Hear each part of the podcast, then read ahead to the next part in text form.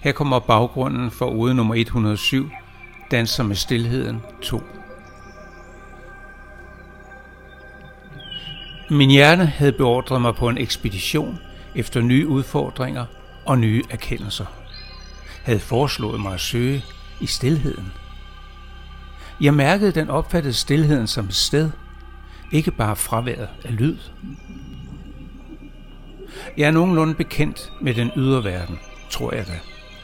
Så jeg tænkte, at mulighederne for at finde stilheden ville være størst i min indre verden. Så en formiddag, kort efter at bøgen var sprunget ud, begav jeg mig afsted mod min indre verden.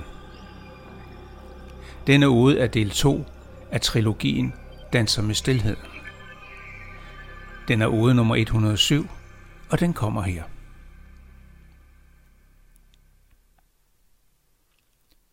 Det var en tidlig formiddag i maj måned. Efter nogle smukke dage med blå og lysegrønne farver, var gråværet trukket ind over os. Sådan var det også, da jeg trådte ud i min indre verden.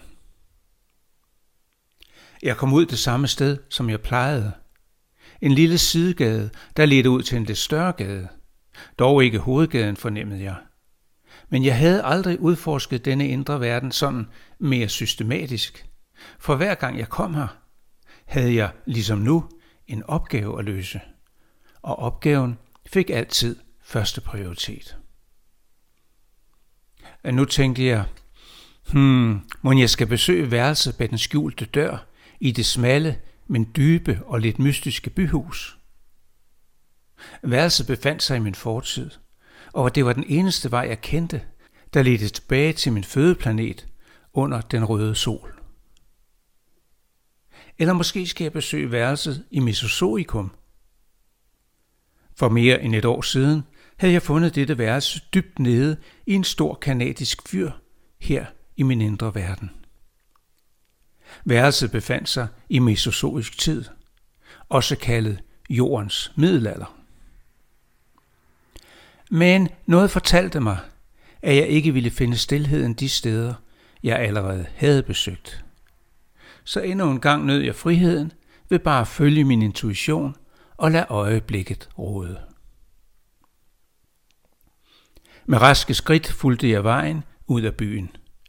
Snart blev asfalten erstattet af grus, og fortovene af grønne grøfter med kvikkende frøer. Jeg nåede skoven og modstod fristelsen til at dreje til højre mod den kanadiske fyr, for at tage nogle dage i tankefri vægtløshed i mit værelse i Mesozoikum. I stedet fortsatte jeg længere ind i skoven. Den var lys og luftig, og der var masser af plads mellem de store fyrestammer. Når jeg kiggede op, så jeg trætoppene forsvinde i den blå himmel uendeligt langt væk. Og alligevel lykkedes det solen at sende kaskader af hvidt lys ned mellem træerne, hvor de skabte det ene smukke lysrum efter det andet. Ikke en vind rørte sig. Og dog bølgede en palet af naturens dufte hele tiden imod mig. De få lyde, der var, blev stadig sværere.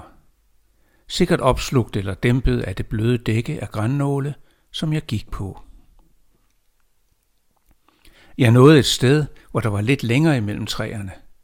Nærmest en lysning i skoven. Måske en eng. Den var dækket af smukke, vilde blomster. Og jeg satte mig på en stup, fandt fældflasken frem og satte den for munden. Så stoppede jeg midt i bevægelsen med en halv slurk vand i munden. Jeg kiggede på blomsterne. Der var ingen vind, og de stod helt stille. Bortset fra enkelte, der vippede, når en bil landede eller lettede. Jeg sad helt stille – åbnede alle mine sanser. Ventede til en bi udså sig en blomst tæt på mig. Lyttede. Ikke en lyd. Ikke engang en svag summen. Ingenting. Kun en flittig lille bi på arbejde. Jeg smilede. og uendelig forsigtigt lagde jeg feltflasken tilbage i den lille rygsæk. Jeg krabbede mig ned ad stuppen og lagde mig på ryggen med stuppen bag hovedet. Så kiggede jeg op i den fuldstændig lyseblå himmel. Lukkede øjnene og tænkte, velkommen til stilheden.